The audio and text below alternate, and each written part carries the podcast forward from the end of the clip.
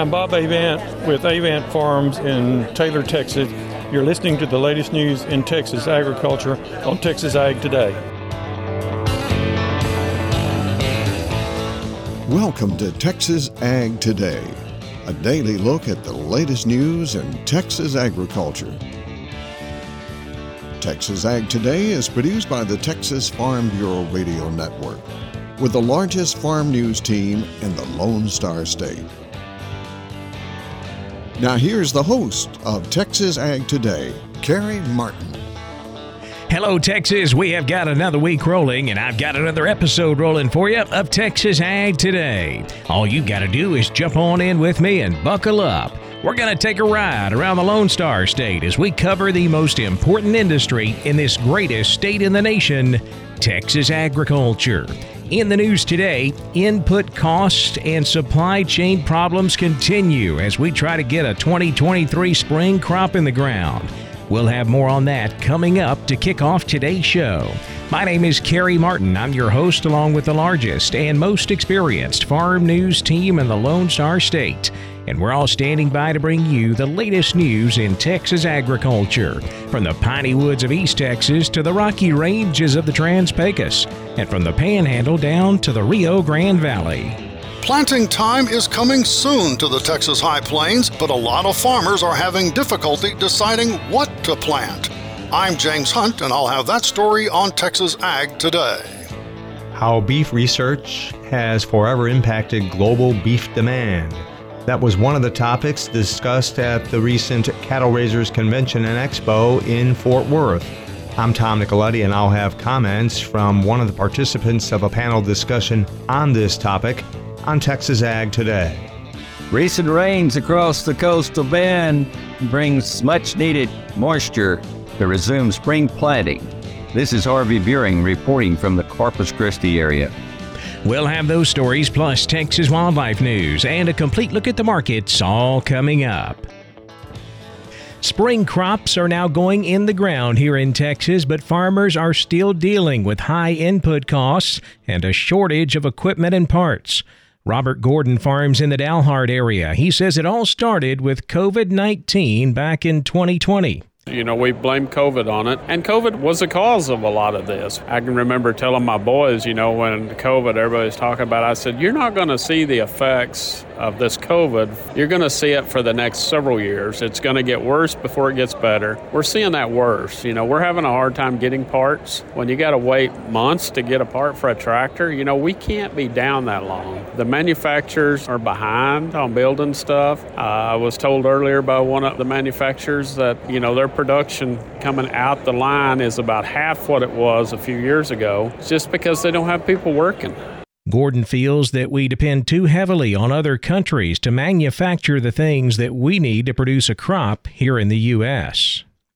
The issue of payment limits for federal farm programs came up again last week during a Senate Agriculture Committee hearing. Iowa Senator Chuck Grassley always brings the issue up and he's in favor of putting stricter limits on payments for large farms. But Texas farmer Shawn Holladay is questioning that strategy. Some of the things that you hear in the news and some of the things they talk about are talking about corporate farms. I drive by farms every day, all day long, and don't drive by a corporate farm. They're all families and groups of families and long-time employees that are raising their families on farms. Holladay says he's followed the government's advice to get bigger and more efficient to the point to where there are now five families plus his that are depending on the success of his farm.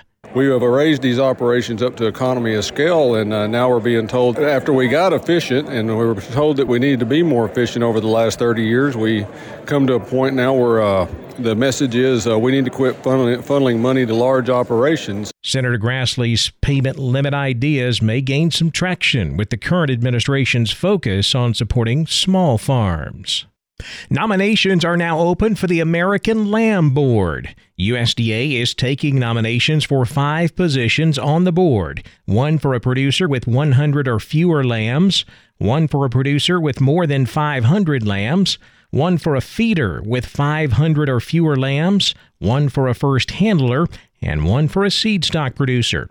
You can find more information on the American Lamb Board at lambresourcecenter.com. Planting time is coming soon to the Texas High Plains, but James Hunt says farmers there may be having a tough time trying to decide what to plant. It's almost April, and the majority of the farmers that I talk to still aren't real sure what they're going to plant coming up here in the next six to eight weeks. That's DeDe Jones, who serves the Texas High Plains as a risk management specialist for Texas A&M AgriLife. Jones says for many farmers who are indecisive about what to plant, concern about our region's continuing lack of rain is kind of blocking out the signals the markets are sending. A lot of the times when we're looking at what's going to go in the field, we'll look at a corn to soybean price ratio, and that's going to show how many corn acres are going to go in. Or we'll look at, in this area, more commonly, we look at a corn to cotton price ratio. And as of right now, those ratios are favoring more corn acres but our guys don't have the underground moisture conditions right now to put in a lot of corn. Now, if we get some good rains between now and planting time, a lot of farmers' plans could change. Jones does suggest, however, that farmers might want to think about silage production, which offers benefits in water management and a pretty strong market thanks to our local dairies. Forever and ever, we would assume that corn silage would be nine times the price of corn. This year it's running more like 13, 14 times that price of corn. And so if these guys could do a solid contract, whether it's corn or sorghum, you're going to lock in that price, and that's going to reduce the price risk. It's going to reduce the basis risk, and overall, you're going to put fewer inputs on those silages than you are going to do on the grain crops.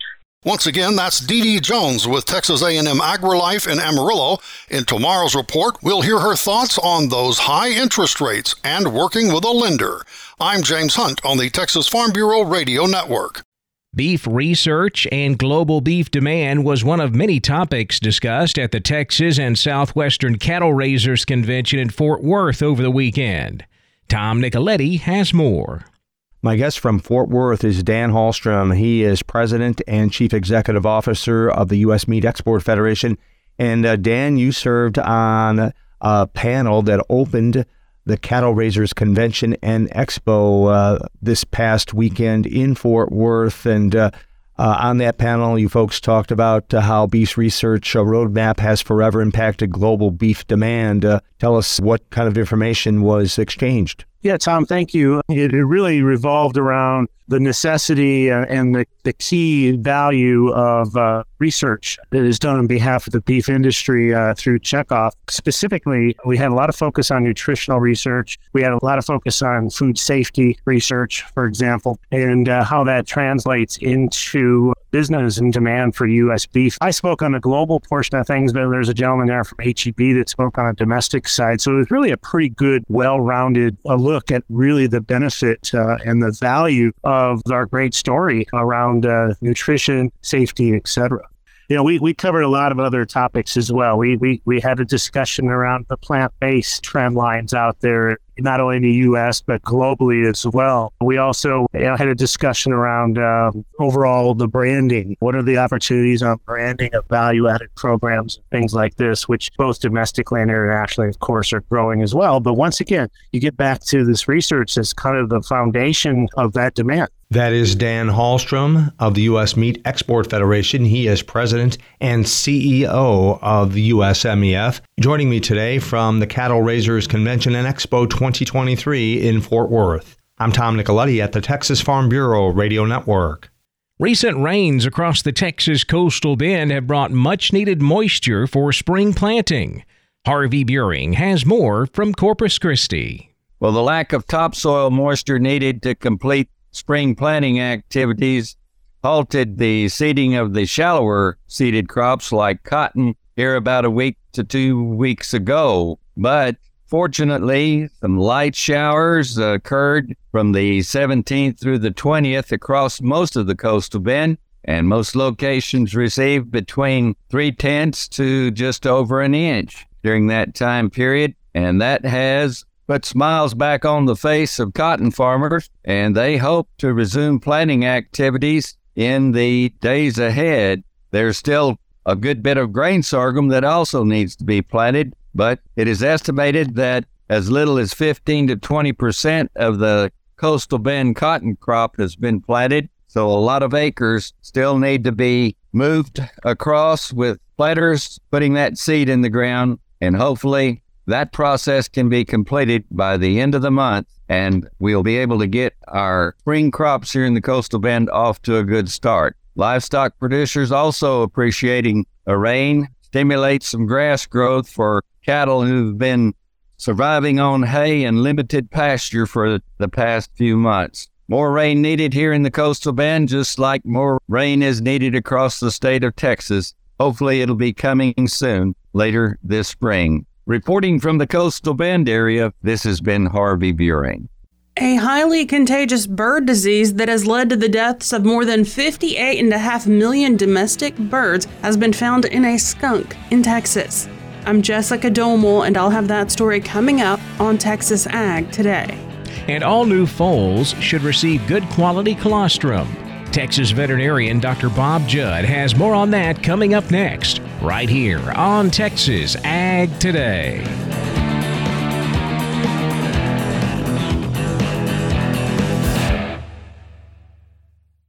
As planting season begins across the country, the American Seed Trade Association reminds farmers to follow the basic steps for seed treatment stewardship. Follow directions on seed container labeling. Eliminate weeds in the field prior to planting. Minimize dust by using advanced seed flow lubricants. Be aware of honeybees and hives located near the field. Ensure that any spilled seeds are removed or covered by soil to protect wildlife and the environment. And remove all treated seed left in equipment. For more information, visit seed-treatment-guide.com or contact your seed dealer. We're keeping you informed on everything happening in Texas agriculture on Texas Ag Today. New foals should receive good quality colostrum, but Dr. Bob Judd says quality can be a subjective term. There's no transfer of antibodies from the mare to the foal prior to birth. All antibodies to fight off disease must be ingested by the foal in the first 24 hours of life through the colostrum or first milk. The amount of immunoglobulin G, or IgG, determines the quality of the colostrum. You can test the foal after ingestion of the colostrum for antibodies at about 8 to 12 hours after ingestion, but this is after the fact. A study was performed at Colorado State to determine the quality of the mare's colostrum immediately after birth and evaluate the relationship between colostrum quality and foal antibodies at 12 hours after birth. In the study, colostrum samples were collected from 229 mares immediately after foaling, and a Brix refractometer was used to evaluate the quality of the colostrum. The colostrum of mares that had previously foaled was compared to colostrum from maiden mares, and the age of the mares was also considered. Colostrum from mares less than 10 years of age were compared to mares 1 to 14 years of age, 15 to 19 years, and greater than 20 years of age. Of the 229 mares sampled, 30% had very good quality colostrum, 20 to 29% had good quality, 15 to 19% were fair, and less than 14% had poor quality colostrum. There was no difference between maiden mares and those that had foaled previously, and no differences in colostrum due to the age of the mares. Foals nursing mares with fair and poor quality colostrum had low IgG levels, so using a Brix refractometer to determine the quality of the mare's colostrum is an economical method to make sure foals get adequate immunoglobulins at birth. I'm veterinarian Dr. Bob Judd. This is the Texas Farm Bureau Radio Network. A highly contagious bird disease has been found in a skunk here in Texas. Jessica Domel has the details in today's Wildlife Report. A striped skunk found in the Texas panhandle has tested positive for highly pathogenic avian influenza. It is the first confirmed case of HPAI in a mammal in Texas. According to the Texas Parks and Wildlife Department, the skunk was found in Carson County, which is east of Amarillo. HPAI is a highly contagious virus that transmits easily among wild and domestic birds. To date, more than 58.5 million domestic birds have died as a result of HPAI. HPAI can spread easily between animals and indirectly through environmental contamination. According to TPWD, current data shows that transmission to mammals occurs primarily through the consumption of infected animal carcasses. They say mammal to mammal transmission does not appear sustainable. Other mammals that are susceptible to HPAI include foxes, raccoons, bobcats, opossums, mountain lions, and black bears. Symptoms include incoordination, stumbling, tremors, seizures, lack of fear of humans, lethargy, coughing, and sneezing, or sudden death. Because the disease is transmitted easily, TPWD is recommending that wildlife rehabilitators remain cautious when taking in animals with these symptoms. They recommend quarantining animals with the symptoms to limit potential spread. The transmission risk of HPAI from infected birds to people remains low, but the department says the public should take basic protective measures when coming into contact with wild birds. Wear gloves, face masks, and be sure to wash your hands. If you find a wild animal with HPAI symptoms, contact your local TPWD biologist. For the Texas Farm Bureau Radio Network, I'm Jessica Domel. Cattle and cotton both started the trading week with a bang. We'll check out all of Monday's livestock, cotton, grain, energy, and financial markets coming up next. Keep it right here on Texas Ag Today.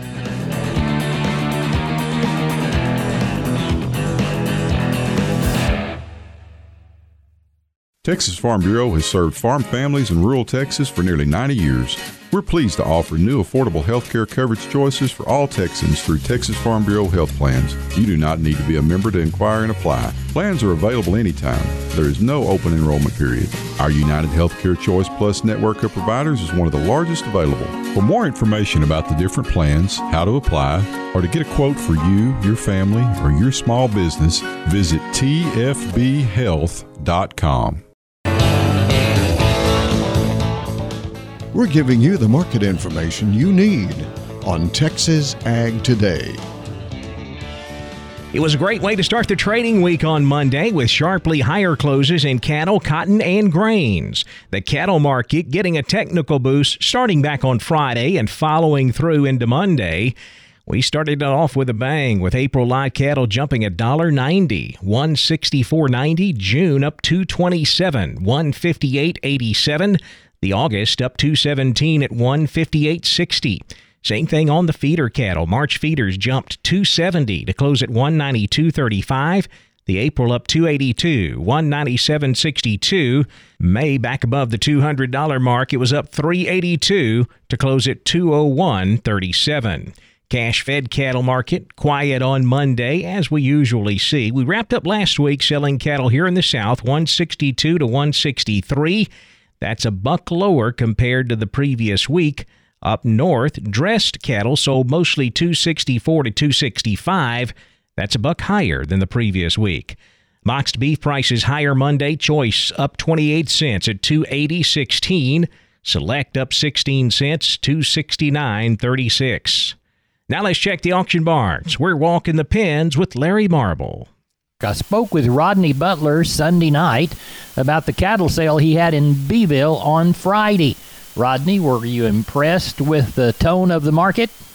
We had a strong, steady market Friday. I thought the market was good, had good cattle. Walk the pens with us, please. All right, we had 334 head of cattle, two horses, and seven goats. Your two to 300 pound steers were $1.80 to 245 Heifers $1.42 to $1.75. 300 to 400 pound steers, 204 to 250 Heifers $1.74 to 220 Your 400 to 500 pound steers, 216 to 255 Heifers $1.76 to 210 Your 500 to 600 pound steers, $1.90 to 218 Heifers $1.69 to $1.94 600, 700 pound steers $1.70 to $1.95. Heifers $1.54 to $1.75. 700, 800 pound steers $1.49 to $1.66. Heifers were $1.40 to $1.50. Packer cows were 64 to $1.01. Packer bulls brought from 90 to $1.15. Young stocker cows brought anywhere from 73 to $1.15. With some bred cows dollaring around, around that 13.34. What are you anticipating for this week? Uh, I know of several bunches of calves coming. I know we're going to have a good set of Beefmaster calves coming from one man. And then we're going to have that special sale, special consignment sale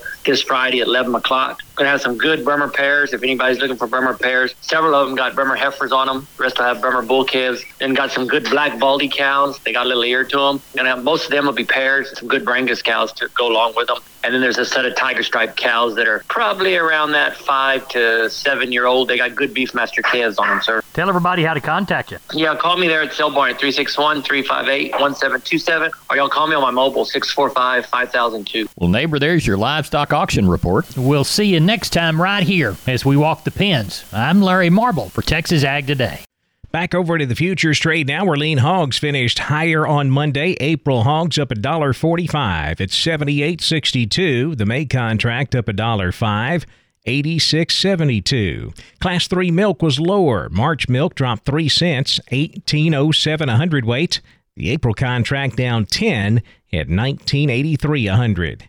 Big jump in the cotton markets. Traders shrugging off all of the negative financial news that's been weighing heavily on cotton prices and starting to look forward to Friday's USDA prospective plantings report.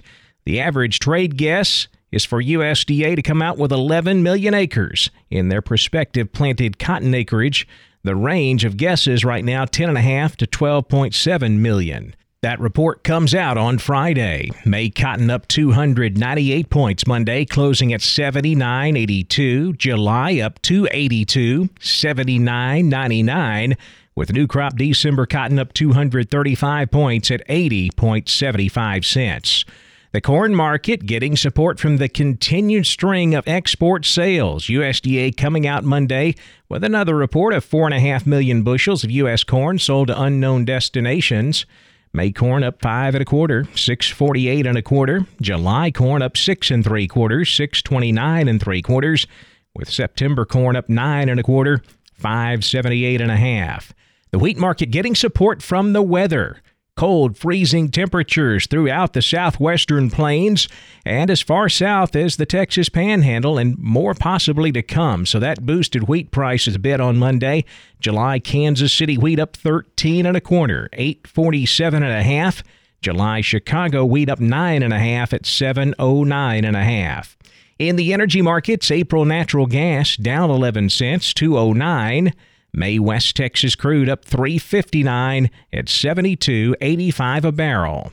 The financial markets mixed Monday afternoon. The Dow up 211 points, 32,449. The Nasdaq down 43 at 11,780. The S&P up 10, 3,981. That wraps up our look at the markets, and that wraps up this edition of Texas Ag Today. I'm Carey Martin. Hope to see you back here next time as we cover the most important industry in this greatest state in the U.S. of A. Texas agriculture. Thanks for listening to Texas Ag Today. Be sure to subscribe to our podcast on Apple Podcasts, Google Podcasts, or Spotify.